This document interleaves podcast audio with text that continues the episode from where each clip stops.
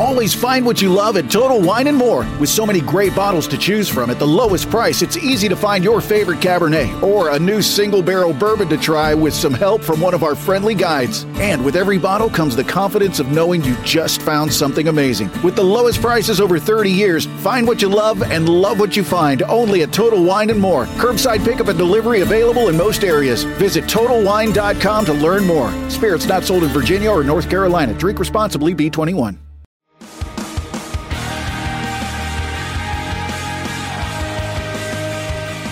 This is the Ed Mylett Show.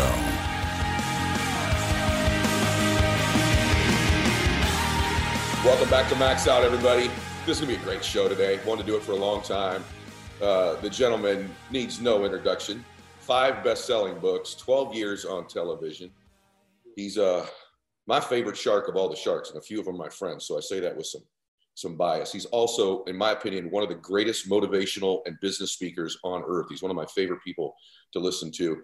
Took like 40 bucks, turned it into billions of dollars in FUBU, and he's one of the great entrepreneurs of all time too. So Daymond John, welcome to Max Out. Good to have you here. Thank you, Ed. I mean, I think the the the um feeling and the respect is mutual. Thank you for the kind words, and I appreciate being here. Thank you, brother. If I met you young, I'm just curious, would I have known this was going to happen for you? I mean, was there something about you that had I met you as a young man that would have indicated all of this would happen for you?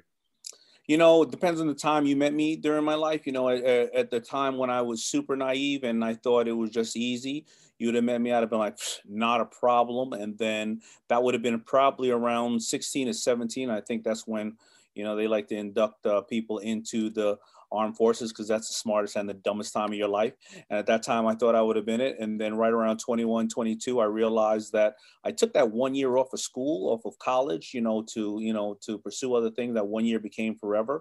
I laughed at all the other kids who searched a higher uh, education. And around 22, 23, I was broke uh, as a waiter in Red Lobster, and all those kids that I laughed at was coming back from college, and I said maybe I'm the idiot. So it all depends on the time that you met me in life and how naive I was, and if, if life had kicked me in the teeth properly the way it should have. The thing I noticed when we met, the reason I ask you that is that, and we'll go to your little bit, you know, about your upbringing a little bit, but when I met you, one thing that struck me, and we've both met lots of people, is your personal presence. So I've heard you say before, um, I'm short, I'm black, and I'm dyslexic, you know, and that's, you, you've described yourself that way. When I met you, I met a man with a ton of personal presence, almost bordering on almost intimidating uh, but certainly a lot of confidence. That's why what I ask: Have you always had that, or is that something you developed as you became more successful, or were you conscious like I need to develop this air of confidence about me? Because all these entrepreneurs are listening to this, and one of the things I think a lot of them lack is just some personal presence and self confidence. Did you always have it, or did you work on it?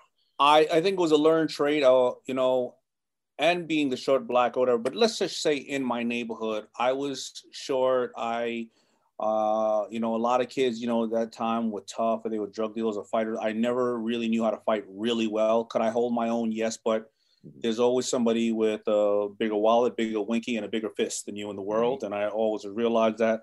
I think that it was then when I was able to manipulate my surroundings by knowing that the bigger kids respected me because I was smart or because some of the other cool kids or the drug dealer friends of mine respected me because I had a moral standard. And I said, listen, if you got something in the car and I know we're good friends, just let tell me to get out, man. Don't put me in that situation. Mm-hmm. And as I started to, um, you know, gain respect in various different areas for various different people, um, I found that I gained the confidence to walk into a room and know that I'm all I got right? And it, I'm not going to overplay or disrespect you. And play, I never played smarter than I was. So I love, you know, when you and I, uh, when we speak to uh, colleges or VCs or whoever, it, it's a lot of people in the room often with the big brains, you know, like especially when I speak at big, huge schools. Mm-hmm. I make sure I go in the room and I say, listen, I'm only going to tell you my story, and this is my story, and this is what I have retained from my story. However, the people here, the professors, they can teach me a lot of things on a PhD level, and I so I uh, uh, I don't even want to take away from them because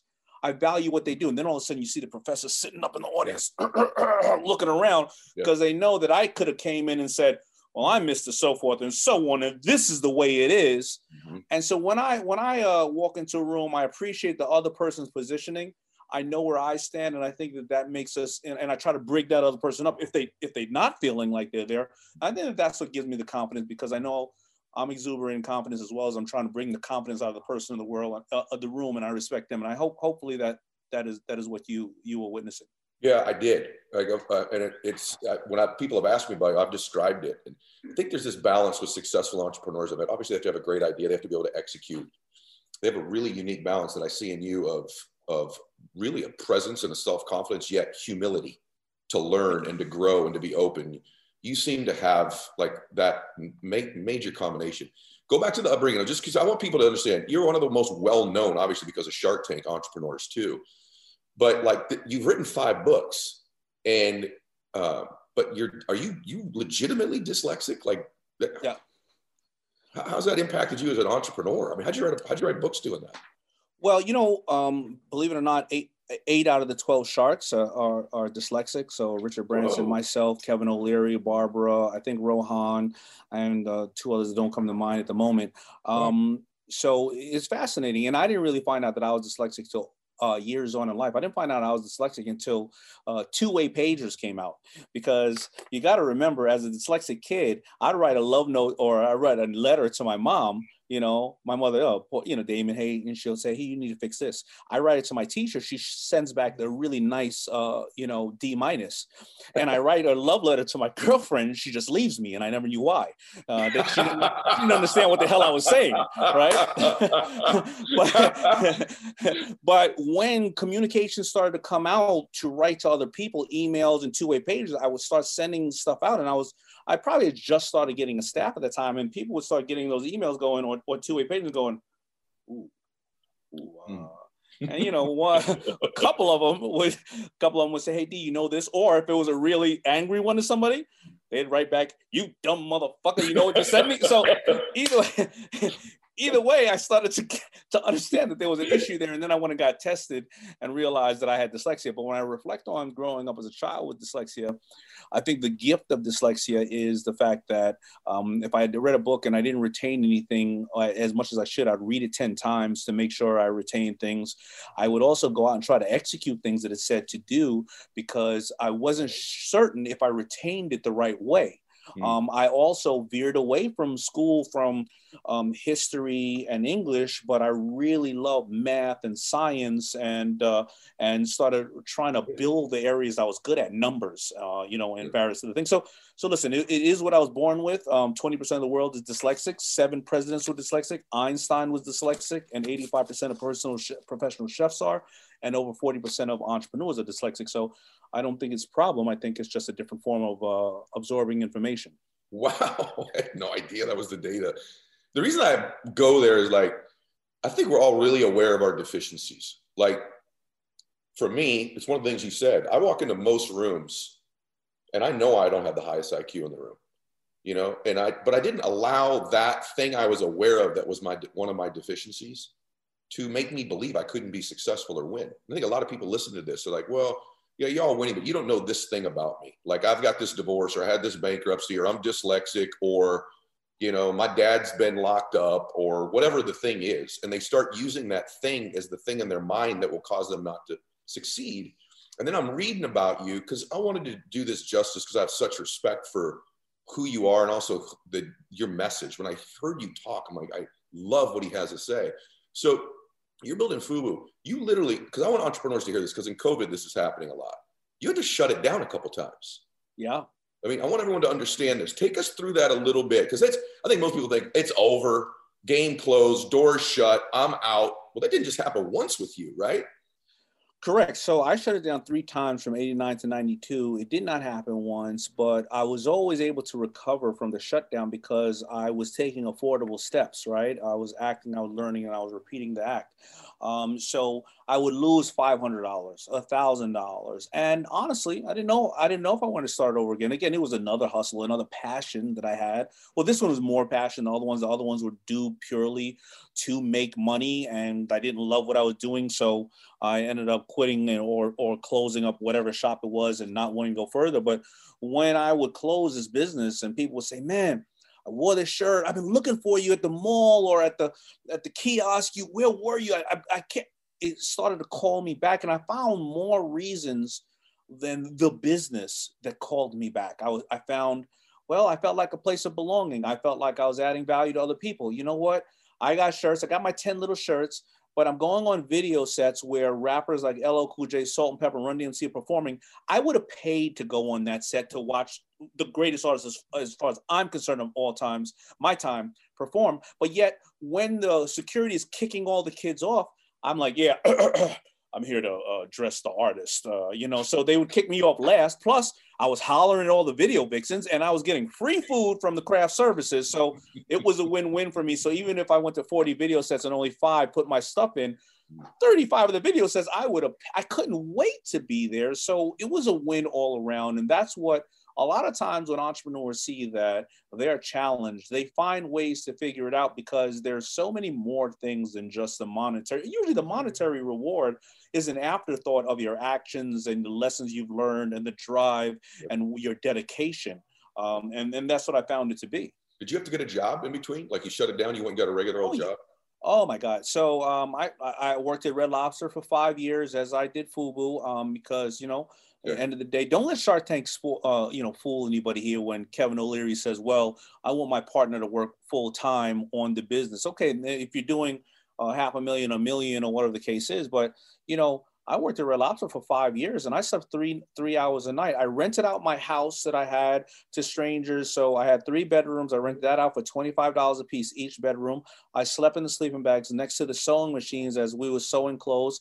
In the morning from 6 to 11 a.m., I would answer the at that time a, a, a voicemail machine and, and sew and deliver hats. I'd go to Red Lobster from 12 to 10 o'clock at night, work a double shift, come home and, and then and then sew more hats and answer more things from 12 to 3 and then get back up at 6 in the morning and repeat it all over. But I was hopefully taking care of the mortgage by renting out the house at $25 a room. So I was getting $75 a week there. I had insurance uh, at Red Lobster. I was taking all the fried shrimp home, all the food home, and I was making $30,000 a year, which is not a lot, but you equate that to you equate that to five years, that's $150,000. I would have had to do $2 million in business at uh, FUBU to do that. Um, and I was able to, I was able to last until I was able to now, you know, increase my time from, you know, 20% on FUBU to 80% on FUBU and 20% of Red Lobster. And then, and then hopefully take it to where I wanted to go. This is exact. This is the real entrepreneur story. This is what I wanted. Thank God you just said that. Like, I'm so glad because like I, just so everybody knows, like same with me. I had a house. I was doing well. I did well enough so like I quit my job. I was full time. My first big business. I bought a house. Then I went broke. Then I was stocking shelves, and I did the same thing. I rented rooms out in my house so I didn't lose the damn house as I built my business. I just hope all entrepreneurs get a little hope when they hear this, and also they hear the hard part in there, which is like, "Hey, I slept three hours. I was psycho. I was psycho." So, and by the way, when people seem really smart, like Daymond does, or I have something to say, a lot of it is experience. Experience is one of the best teachers, man. And that's why he knows so much about being an entrepreneur because he's done so much of it. Now, I want to ask you this on Shark Tank, how many event that you've invested in, percentage wise, roughly, winners, losers, what you would consider a winner loser? What would you say of where you put your your efforts and monies? What percentage of the ones you've gone in on have been winners and losers? So I say 30% of winners. I would say 30, well, 30% of winners, 30% of losers, and 30% are still trying to figure their way out. Yep. And we happen to have, of course, uh, um, you know, we have to happen to have a little bit more of an upside on Shark Tank because you look at traditional venture, it's probably one and a half to two percent, uh, to two, 20 percent, excuse me, or one out of 10 are winners. We happen to have a $5 million commercial on that product exactly. and or that company when it happens. So that's why I get I got a little bit more of an upswing. However, my downside is a little bit more also because Shark Tank sometimes I will emotionally invest in people that may not have the the word the, the best thing in the in the world, but I know that the entire world are watching them, and if I invest in them, I can potentially bring them to somebody else um, that may be more specialized in their area and give them more help that they need. Mm-hmm. Um, and a, a, perfect example of that, and I don't want anybody to say, well, that's a charity. A perfect example of that is the three kids that came on with a cutboard product that their father had passed away and their mother had passed away, but their father passed away to 9 11 related um, causes. But and normally that cutboard probably would not have went where it has gone. But we licensed it to Williams Sonoma. The entire world got behind it, and it is one of the best selling products in Williams Sonoma. So you got that healthy balance of people that really need that stage, that really need help, but simultaneously they're inspiring a lot of people around the country and around the world. So anyway to answer the question um, i got i got it i got a little bit of a, a, stacked deck when it comes to the successes but i got a little bit more of the challenges when it comes to the challenges. Yeah i want to figure out a little bit from you what the winners and losers have. One of my favorite ones you did is bombas socks. And yeah. i want people to hear about this because i had blake mycoskie on mycoskie on who did tom's shoes. Kind of a similar concept right? Yeah. But i feel like maybe this these guys taught you something too. I'm learning. You know, I'm turning 50 this year. I'm learning more about what I think the consciousness of the world is now in terms of the businesses people want to support. Maybe it's a little bit different than when I was a kid. You wanted to be like Mike. It was almost like you want to be like this hero. It seems to me now people want to be a part of something else. So them about Bombas socks, be a good commercial, but also like why it's working and the the fundamentals of it so that entrepreneurs listening to this may need to sow some of these seeds in there.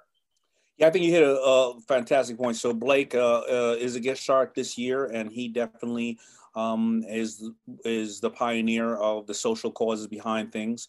And there's so many different things we can learn from Bombas socks. So by the way, num- Bombas socks is the number one invested product in Shark Tank history. Really? Number one, right? So I get those bragging rights because when you, you ever see those other underachievers, I call my fellow sharks, just remind them that I shared that great information with you.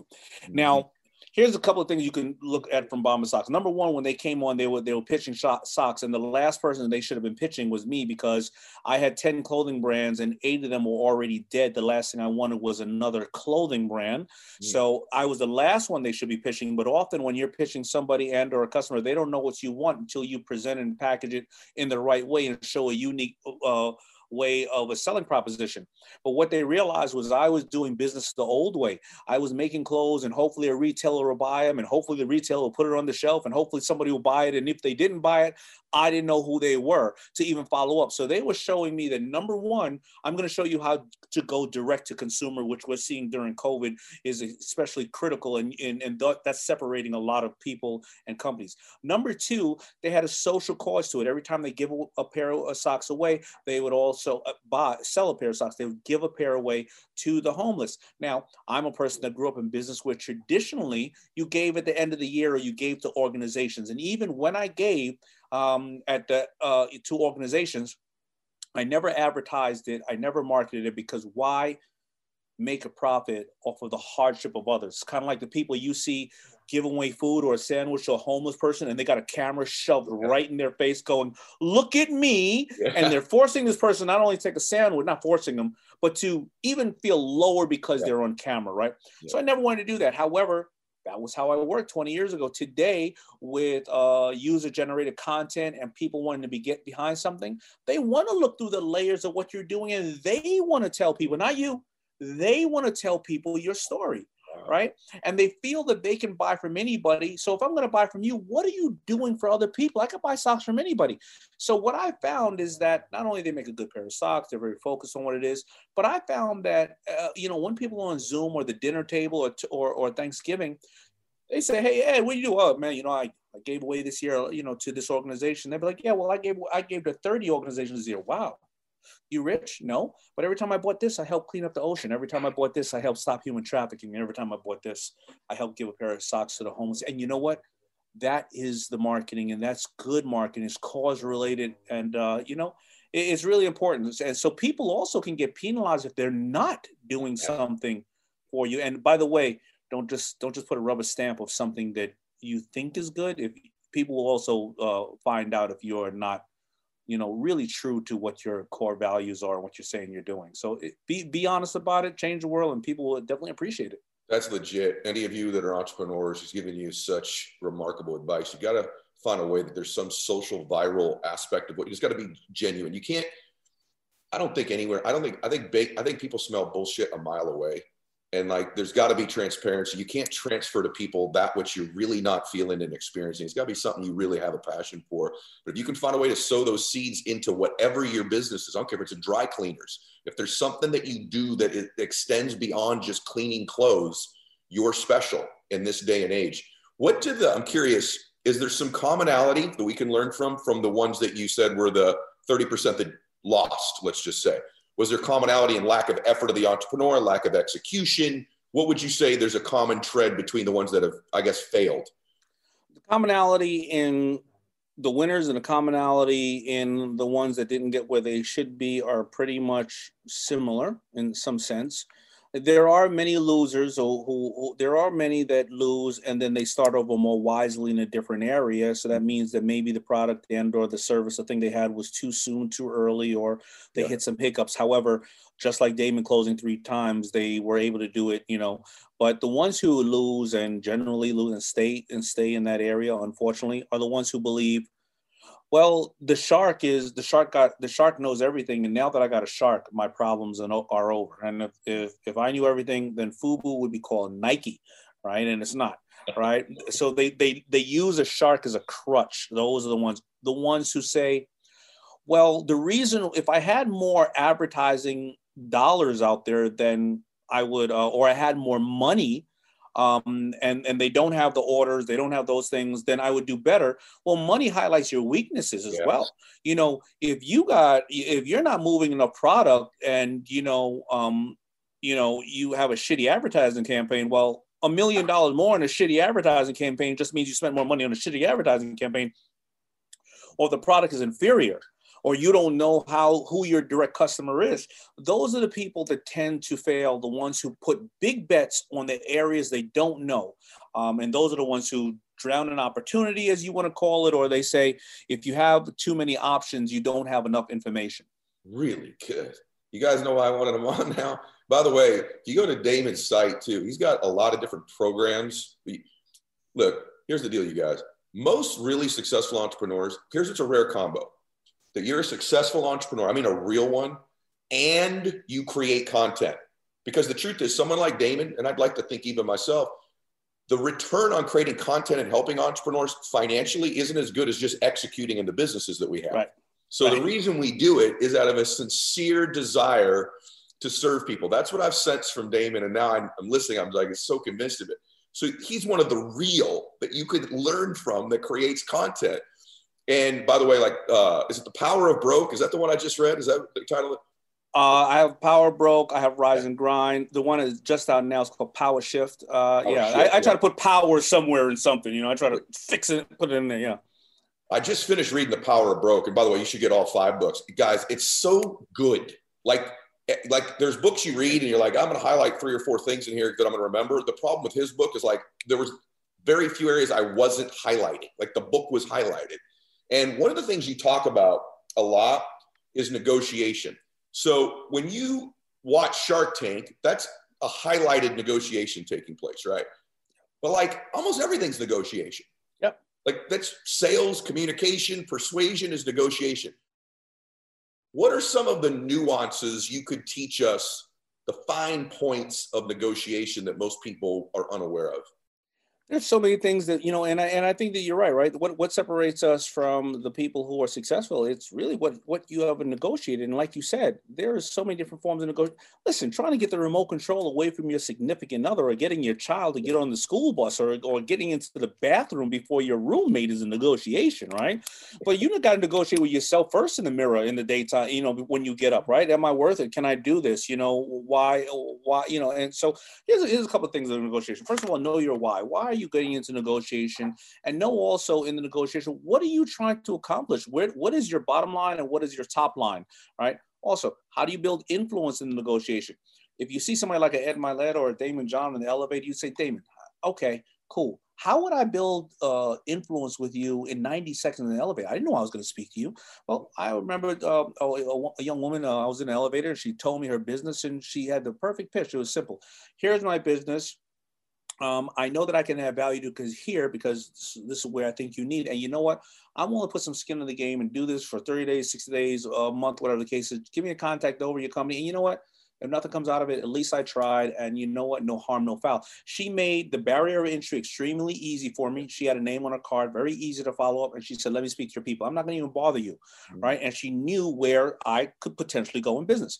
I go out of the elevator. I look her up on social media. Every time I see her picture, she looks great. I keep seeing this guy next to her. He keeps having the Confederate flag on.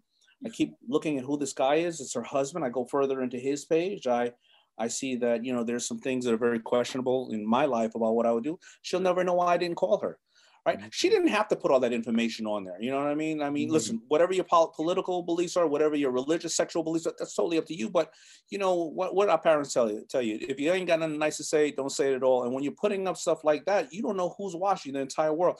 She lost her influence after she had already had the negotiation with me. So build influence with people. Then when you go in the room, when you discuss with, don't let Shark Tank fool you. Shark Tank, the world is not like Shark Tank. Like you just said, the world is not eight minutes of hi, sharks, and then you either leave with a deal or not. You almost never leave with a deal when you first meet somebody. It's a dating process. Sure. And when you are talking to them, what's in it for the person you're talking to, not you? You got to realize that person has obligations, hopes, and dreams. Ask the right questions. You see, even when I was writing that book, Power Shift, I was uh, uh Mark Cuban He's in the book. He's highlighted. A lot of people in the book, right? Billie Jean King, Pitbull, Kris Jenner, huge people. My guy who sits next to me every day on Shark Tank, I keep telling my team, contact him. I want to get this interview together, and the deadline is coming up. He would not get on the phone, and he would not um, uh, meet with people, with the writer, and my team was looking at me like, hey, you know, Mark is not doing that. Now I said to myself, obviously it's because I'm much smarter and much right. uh, better looking than Mark and um, you know, there's he, he's intimidated, or I can internalize it as this guy's an asshole. He sits next to me, but is this some Hollywood stuff he's on? Mm-hmm. But you know what I said? You're probably not asking Mark the right question. Mark is somebody who publicly gives out his email. He only he loves text and and and, and whatever the case is. He's not dyslexic. Did you ask him can he do it over text? They said we never asked. That's stupid. I said ask him if he could do it over text. Interview was done in 24 hours. Now, Good. I could have internalized that, been offended. It's just like you walk in the room and Yep. You know, and, and, like I said to you earlier, you know, where I came from, I could have walked in the room and somebody said, Oh, it's because I'm black, isn't I? No, it's not because you're black, because you got a damn booger hanging out your nose while I'm looking at you weird. Right. You know, so it's all about what's in for the other person. And then the final part of negotiation is how do you nurture the relationship after that and let it keep paying dividends? Whether you close the deal or not, how is that person going to call Ed and say, Daymond's a decent dude, or Daymond's gonna call about Ed and say, yeah, he's a good guy, or or do more deals after. And those are the processes of negotiating, and we can get way into it uh, much further. But a lot of people mess up in those processes. Really, really good. You know, one of the things that happens when you're an entrepreneur is you're so nervous. Maybe you're not as confident in what you're gonna say or you're not as confident in your product or service or what it is. And what happens is now you're so hyper focused on yourself, you miss the major thing Daymond just said, which is that the person that you're speaking to needs to know what's in it for them. And you spend all your time worrying about you and pitching you. That's huge. And then the other thing he said, man, I just got to say this the social media stuff. Look, people say, hey, if you're not really yourself on social media, you're not being real and legit. Listen, you're not posting butt naked pictures of yourself every. There's a degree to which you reveal yourself. Right. And you're going to post a bunch of controversial stuff all the time. it's going to impact you to some extent. So just be smart. Like you don't show all of you all the time, and you shouldn't be doing that on social. So speaking of social, your life's interesting to me because it's like this. You know, there's this first half of your life where you built this unbelievable, I don't know, brand and wealth and that other stuff. But then speaking to your social, so family stuff, I'm just curious with you. There's Yasmin and Destiny, right? Mm-hmm. How's yeah. that? How's that changed you? Like for me, I was a relatively successful entrepreneur. I had my ups and downs, but once I started, I had Max and Bella. Like my, I don't know, maybe my risk tolerance changed a little bit, and also my desire level to make them proud of me.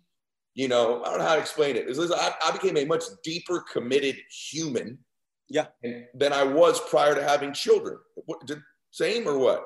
Yeah, I think children change your life. So I was fortunate enough to have Yasmin and Destiny when I was uh, early 30s, and I just came into money with Fubu, um, and I, I had them. Uh, my excuse me, my my my first wife had them, and I was busy at that time. I think like most nervous parents were to say, I finally got this bite at the apple at Fubu. Um, um, how much money can I make to make sure that these little girls will have the resources they they're going to need as they grow older?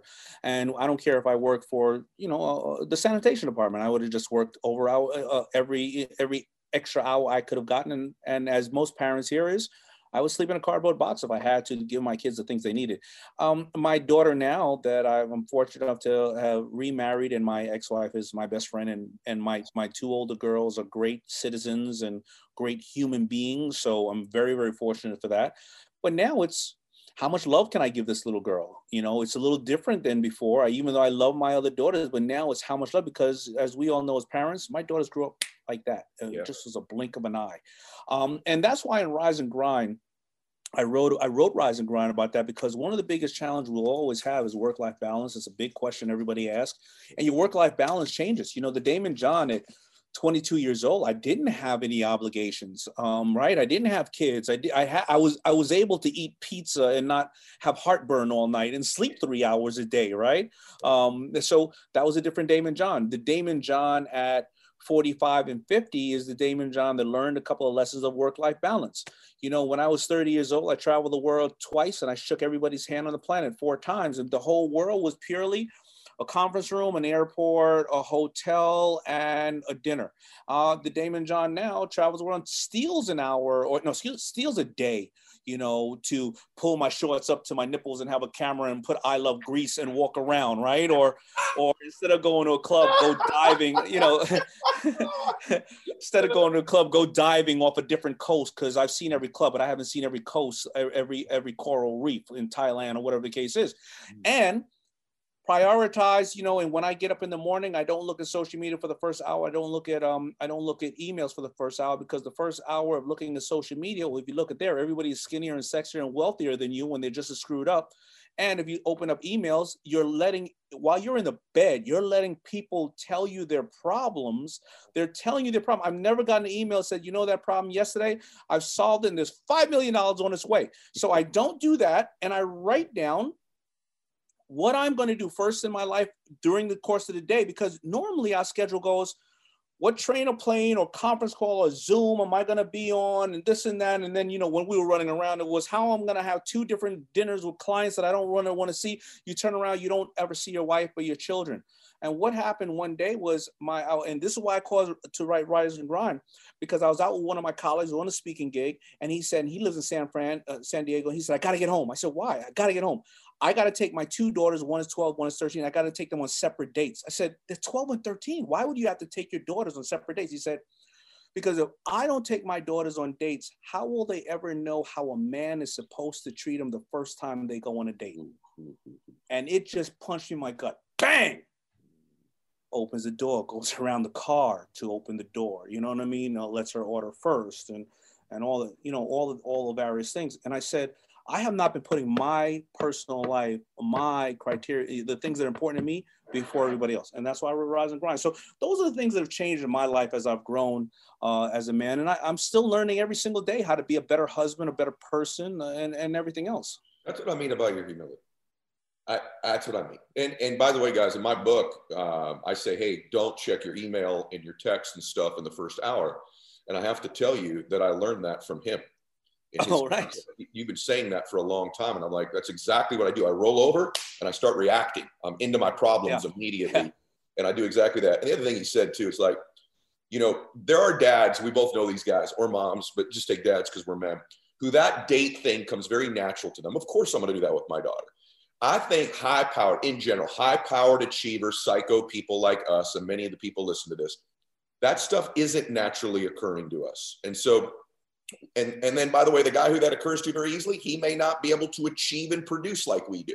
And so it's important to be conscious of those things because i do that now. I do date nights and stuff with my daughter too mainly because other people taught me it. I, what, I, probably my daughter would have left my house man after 18 years. It would have never occurred to me that i should have done those kinds of things with my daughter. My dad didn't do it with my sisters. And it's just i'm blowing and going all the time. So that's what uh, happened to me with Destiny Yasmin. I didn't do that with them. I do it. I'm going to do it now with mine. That she's four, but I so I hopefully I got you know I got I don't know I don't know whatever 13 years or whatever. I wish I could do it one more time. That would be so cool. Have a baby. Now speaking of that, just life wise, I got to ask you what this is like. You just found out or recently found out or you have siblings that you didn't know about. Yes. Am I right about this? This actually. Well, so, so, You know, so my father left when I was uh, uh, 10 and I never see or speak to him ever again. And I knew that um, I heard that he had had uh, two daughters and um, I was waiting um, till they were of age to reach out to them and contact them because obviously, you know, uh, I knew that he probably, you know, was either ashamed or whatever the case is or Okay. didn't want. And I finally did, you know, and, and the universe brought itself together because they found out who I was and I found out who they were. And, um, you know, about three years ago, you know, um, you know, we got together and, uh, uh, and I've never experienced that type of love in my life. I never had a sibling, so I never understood how it is to have, uh, and of course, it's more females. I don't have any males in my in my in my life, which is which is a blessing. But there's a certain type of love you have for a daughter, a certain type of love you have for a wife, a certain type of love you have for a, um, a mother. But a sister is just a different love. And after 50 years, to to experience this type of love, you know, it, it's it's it's it's really enriching, and uh, it, it's a great thing. Dude, that's so cool. That is a trip. So you knew they existed. You just didn't have them in your life. You had to wait for the right time. Right, because um, uh, I think my I think my sister is now uh, 26, but up until 18 or whatever it is, 18 or 21, if I reach out to them, I didn't know how this guy would respond, and I didn't want to I didn't want to meet or see my father. I didn't I didn't have a problem with the fact I think that I wouldn't be here without him. That life has just happened to me at that point, um, and I wouldn't have taken the role as a man of the house and and taken you know I, I my, my family my, that side of my family is Trinidadian and it's, it's part of uh, Indian culture, and I would have more likely have been an engineer or a computer programmer. Nothing wrong with that, um, but I wouldn't have been the entrepreneur that I am today. What a trip. So, a couple things left. I'm, about, I'm enjoying this so much, just so you know. I knew when we talked, I would enjoy it, but like I'm enjoying it to a degree that Yeah, me too. you know I would do this. You know, what I mean, I would do it if it was just you and me talking. I wouldn't even put this out, but I'm asking a hard question because it's interesting. You met me at 25, or you at 25 or 30. There, there's a there's something better about me in some ways at that age than you would get now. There was a scrappiness, an edginess, a fire, something. I still have more, and so do you, than 99.9% of the planet has, but they're just something different when you're hungry, right? Yeah. So you know what I mean? It's like how hard a dude will fight to become heavyweight champion of the world compared to a once or heavyweight champion of the world. Not that either one of us are heavyweight champions, but the principle, you understand the point. So there's a lot to be learned from that 30 year old me, that 30 year old you. But there's also a lot to be learned from the more experienced one, too. So here's the hard question because I've been thinking about this for me, too. What did you used to believe when you were 30 about business or life that you no longer believe to be true? Something that you believe that you no longer believe. Excellent question. Never been asked that before. And as I reflect on what I believed about life was that the whole theory of I'll sleep when I'm dead. Hmm. You know, the kind of uh, go, you know, maximize your hours. And it wasn't necessarily working hard and not smart. It was a combination of both. But it was like, how dare you um, not? Uh, how dare you sleep when you know that you're willing to get up before everybody and go to bed after everybody? Well, then why would you do it? Um, I got to tell you, when I was, um, I must have been right before Fubu really took off, and I was right in that lull area of not working at Red Lobster, but still working on Fubu, and Fubu wasn't defined yet. And um, I, I literally thought I was going crazy for about six months because I was actually sleeping like seven hours or eight hours a day, and I couldn't go to sleep. I, I just, I literally thought. Now I'm not a person who is suicidal or anything like that, but I gotta say it was the closest I got to Wow. just being going crazy. Um, so in in in life, I would think that uh, back then, you I I did like to take care of my health. I was uh, training, uh, you know, um, for fitness competitions, but I never competed. But I liked it. But why was I training? I wanted to get girls. You know, uh, you know, I wanted to I wanted to blow off steam, right? But it wasn't about having health because then I'd eat I'd eat a bucket of fried chicken or whatever the case is, and that wasn't a problem. I, you know, whatever the case is. So the theory of taking care of yourself internally um, was not as important then, and it was like, who cares? Just go hard as long as you're not being going out there and uh, you know doing bad things. Um, I think in business, um, my theories then were it- you know, acquire, acquire. It's wreckable. It's wreckable. It's like acquire. Go through it. You know, use your tools. Like you know, like build your army, move forward, hurry up, and be in different industries because you never know which one will pop. And and then I learned that no, be be more slow and methodical. Um, don't necessarily rush. You know what? It's more the things that you take on that can hurt you than the things you say no to. Say no oh more. my gosh, is that true? Yeah, you know, it's it's say no more. Um, also, it was the numbers look good. I, I know, but in your gut is telling you something about the person. No, no, no, no. But the numbers look good, and I got it. Let's go. No, now it's. I don't know if even I have an answer for you, but something about this, I just don't like it. I don't feel everything is great. Sorry, I don't. I don't even know if I have the answer. Maybe I'll figure out the answer later. God, is that not true? Those last two things. Trust your damn intuition. Gosh, that's so true. There's been so many times like this just looks too good, but there's something about this dude. I just he may even be a bad dude. We just don't vibe. It's not gonna click, you know. Same Yeah. exact thing. And saying no. I said no to absolutely nothing for about 20 years. Yeah. And it complicated my life. It stressed my life. It took focus away from my life. Man, I so oh my God, totally agree with you on that. Like a, a million, a million percent. So you speak about health. I just want to know this because I have had a little bit myself. You had a little bit of a, almost got this wrong before we went on air, which would have been funny, but you had a thyroid cancer issue, right? So yeah. that change anything? Like, did it change your perspective on time or your, your wellness, your health? Like, tell us about that a little bit. Yeah, you know, and I, I think I, I put it in one of the books, but I, I I would rather tell you it now. It's so so. Listen, uh, at, at one point, uh, a, a buddy of mine, um, a really well known guy, and you may or may not know. I don't know. His name is Bernie Yuman. He he discovered a small act out of Austria named uh, Siegfried and Roy. Yes. He brought them to uh Yes. to Vegas, and then he also managed this this, boxer that he met when he was 15 years old, named uh, Cassius Clay. Um, really, really, uh, you know, he rode he rode him- he rode him home on his bicycle on the front on the on the on the on the handlebars of his bicycle. Told his dad he went to the Jewish community. His dad is Jewish. He went to his Jewish house uh, where he lived and said, "Dad." And dad was like, "Hey, who, who's on your bike? Oh, this guy's gonna be the next heavyweight champion of the world. What's his name? Cassius Clay." So, um, That's I how was- that happened. I did not know that. Wow. yeah, yeah, yeah. So um, uh, I was out one day with him, and he said, "With all the money you got, why don't you take it? You, you, why don't you have an executive physical?" And I said, "I don't know what an executive physical is. Remember, I never worked in a corporation. I've had a business, and you call it a corporation, yes." Mhm. Um, I said, "What is it?" He said, "Just go have one." So I realized that an executive physical is uh, they put you through, you know, 20 machines over the course of two days, and they check everything on you. When usually I was like, "I'm okay." The doctor grabs something on me, tells me to cough, and you know, sticks his finger in my ass and then tells me to go about my way. No problem. Um, and I've been healthy ever since, as far as I was concerned.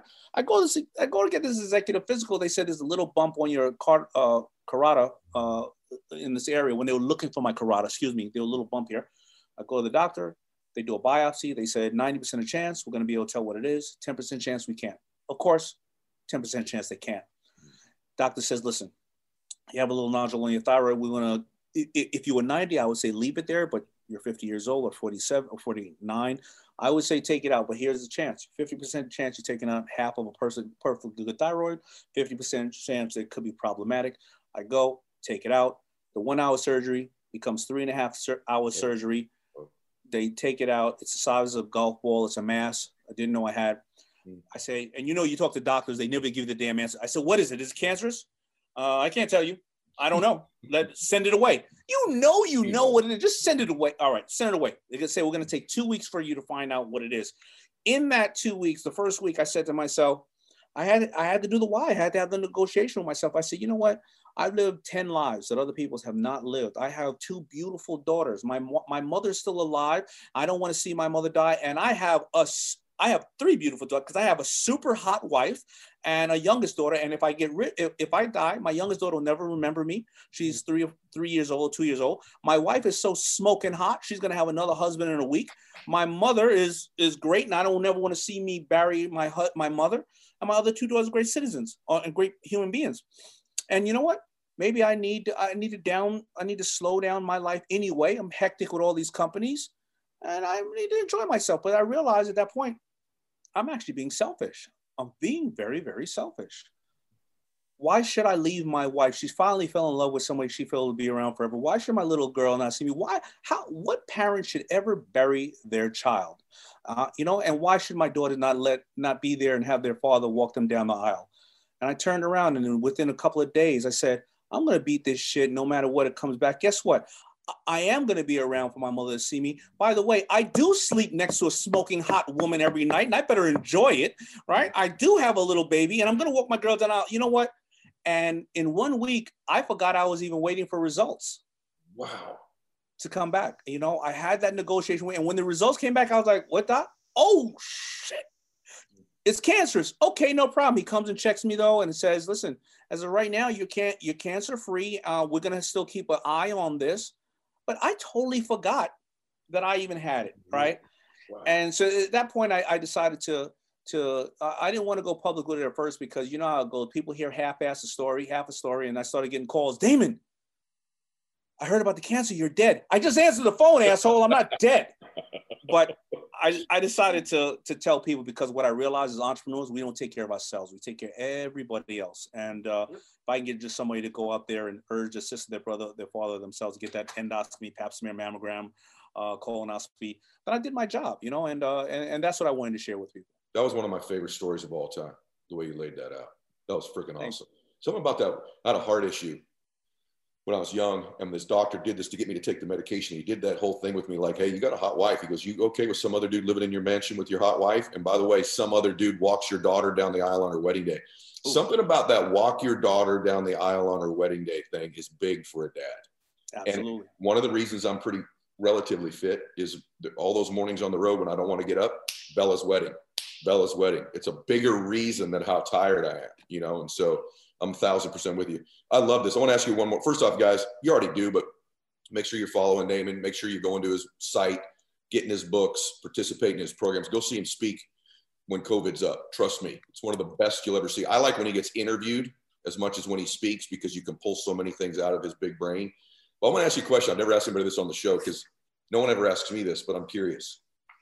Did becoming successful and be, you know, I know you'll be honest, yeah. becoming successful to the extent that you have? Is it what you thought it would be, better, or not all it's cracked up to be? Um, it, it, it depends on what stage of my life I was at. Uh, you know, when when I was younger and Fubu had started to take his decline, then the ego kicked in of me wanting to go back out there and make sure that people didn't feel I was a one trick pony and various other things. So I still needed to prove myself to myself as well as to people. And it, it was a little bit of it was a little bit of both what I thought it would be and uh, what I didn't think it would be because um, I still had level, some levels of insecurity in life. I still had um, hopes and dreams. Um, so that was something I didn't think would happen. Uh, what did I think would happen? Yeah, I can, I could, I could afford to do most of the things that I want in life. However, if I tried to keep up with the Joneses, then I wouldn't be able to afford that forever because, you know, like I said, you there's always somebody who has more than you, and you know, you need to be comfortable where you're at to yeah. make sure that you have everything for the long game. Um, if I had to look back over my life and say what what did I have to do to get to this point, and if somebody would have laid that out to me at 15 or 20 years old, I would say, well, hell no, I don't want to do that. I rather I rather just have a regular regular life. Um, however, when you're in the middle of it and you know you, you're too close to it, you know, um, mm. it's kind of those saying when you can't see you know, you can't see the whole elephant if you're only looking if you're only a foot up on the elephant. Mm. So you know, it, it, but is it great? Where I am now is extremely, extremely. Um, um, uh, it, it is. It is. It is great, great, great where I am now, um, because uh, you know, uh, being being unfortunately being one of the only being the only African American who has this level of uh, public notoriety that has nothing to do with sports, music, or politics it's uh, it's the fact that, as I've shared with you, as you know, I, I, didn't have any resources. I didn't have an education, and when people look at me, uh, I think they look at entrepreneurship and say, "Well, if his dumbass can make it, anybody can make it." And I hope I hope I get that across to people. So whether it's your gender, your color, your creed, your sexual preference, uh, nothing can hold you back. And when you stand on that carpet in front of Ed Mylett or whoever the case may be, that carpet care that carpet doesn't care about anything else besides the work that you're ready to put in mm-hmm. and i think that being uh, uh hopefully uh, uh, somebody who who can be uh, inspire other people and know that maybe the next Oprah Winfrey or Steve Jobs is 12 years old in their pajamas eating a bunch of Fruit Loops, watching Shark Tank or watching me somewhere else, and they're going to go out there and change the world. Um, that is an extremely inspiring place to be in my life. Brother, I'm so glad you said what you said at the end there. Because I know you get complimented all the time, but I was thinking about actually, I pray every night, and I knew we were going to do this today. So you just on my mind. So it came up in my prayer last night. I just wanted to tell you this for what it's worth from one man to another. I don't know why this makes me emotional, but it's interesting who God chooses in life. And it's interesting how our lives work. I know for me, becoming a successful entrepreneur, there's elements of it that are a thousand times better. Making dreams come true for family members I never envisioned if a family member got sick. Then there's the other thought. I thought I'd never have any worries or problems, and I thought all my insecurities would go away. Well, none of that crap happens, you know. But there's been blessings. But in your case, you know, and I know you're living it still. You're one of those things where you're too close to the elephant still to understand. But you're one of the most important social and cultural icons in the history of the business world. And the reason is because you are a black man and you have become in this very prominent role. And if God chose you for a reason because of your humility, he also chose somebody with this anointed ability to communicate and the breadth of experience. I have a funny feeling that if I met the 30 year old you, I'd have liked you, but I think I like this version of you a lot more. And you're so important because there are millions and millions and millions of people who just think they're different whether it's yeah. their skin color, their religion, their sexual preference, whatever it might be. And you have been the most prominent person on television for more than a decade that looked different than everybody else did and gave them hope. And the way you articulate it, and thank God he picked somebody who could teach people how to do it at the same time. So I have really huge admiration for you. Well, I, I, truly definitely appreciate you. I mean, words can't say how you know because obviously I respect you as Thank as you. colleagues and stuff like that. And, and yeah, it, it's an honor, and I and I definitely appreciate it. And and I just hope that I can set an example for somebody come out there and be more uh, successful than me and more like you know and and can spread the message you know in you know in in a much more powerful way hopefully i'm just a stepping stone to somebody else who's going to do it in a bigger and better way but i'm happy where i am now and i'm going to keep trying yeah, you're not just inspiring them, you're mentoring them. That's what's cool about social and digital and coming to see people speak. He can mentor you if you just get connected with his work and his content. I loved today, Daymond. So thank you so much. Anytime, really brother. I'm I'm really really happy about it and entertained by it, and I, I, keep learning from you. Thank you for what you're doing, man. And uh, you know, I appreciate you, man. Stay safe. Where are you at right now? You're in, I'm in you uh, La Quinta, Palm Palm Springs, California. Uh, good place, good place to be, man. Stay safe, man, and uh, happy holiday. Anytime you need me, I'm here and uh, just let me I'll know. Text you. I do need you, so I will be hitting you up. No problem. All right. Hey, everybody. Max out. God bless you. Share the show. Share this with people.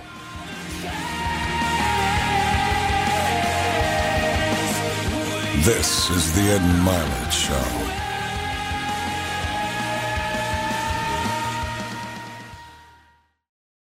Hi there. Sorry for the interruption, but are you enjoying this show on Google Podcasts? You should know that the Google Podcasts app is going away this spring. That's right, going away, gone as in no longer available. You can still enjoy this show elsewhere though. Try out Spotify or Amazon Music, or maybe TuneIn is more your style. Whatever app you switch to, be sure to follow so you never miss the next episode. And thanks for listening, wherever you listen.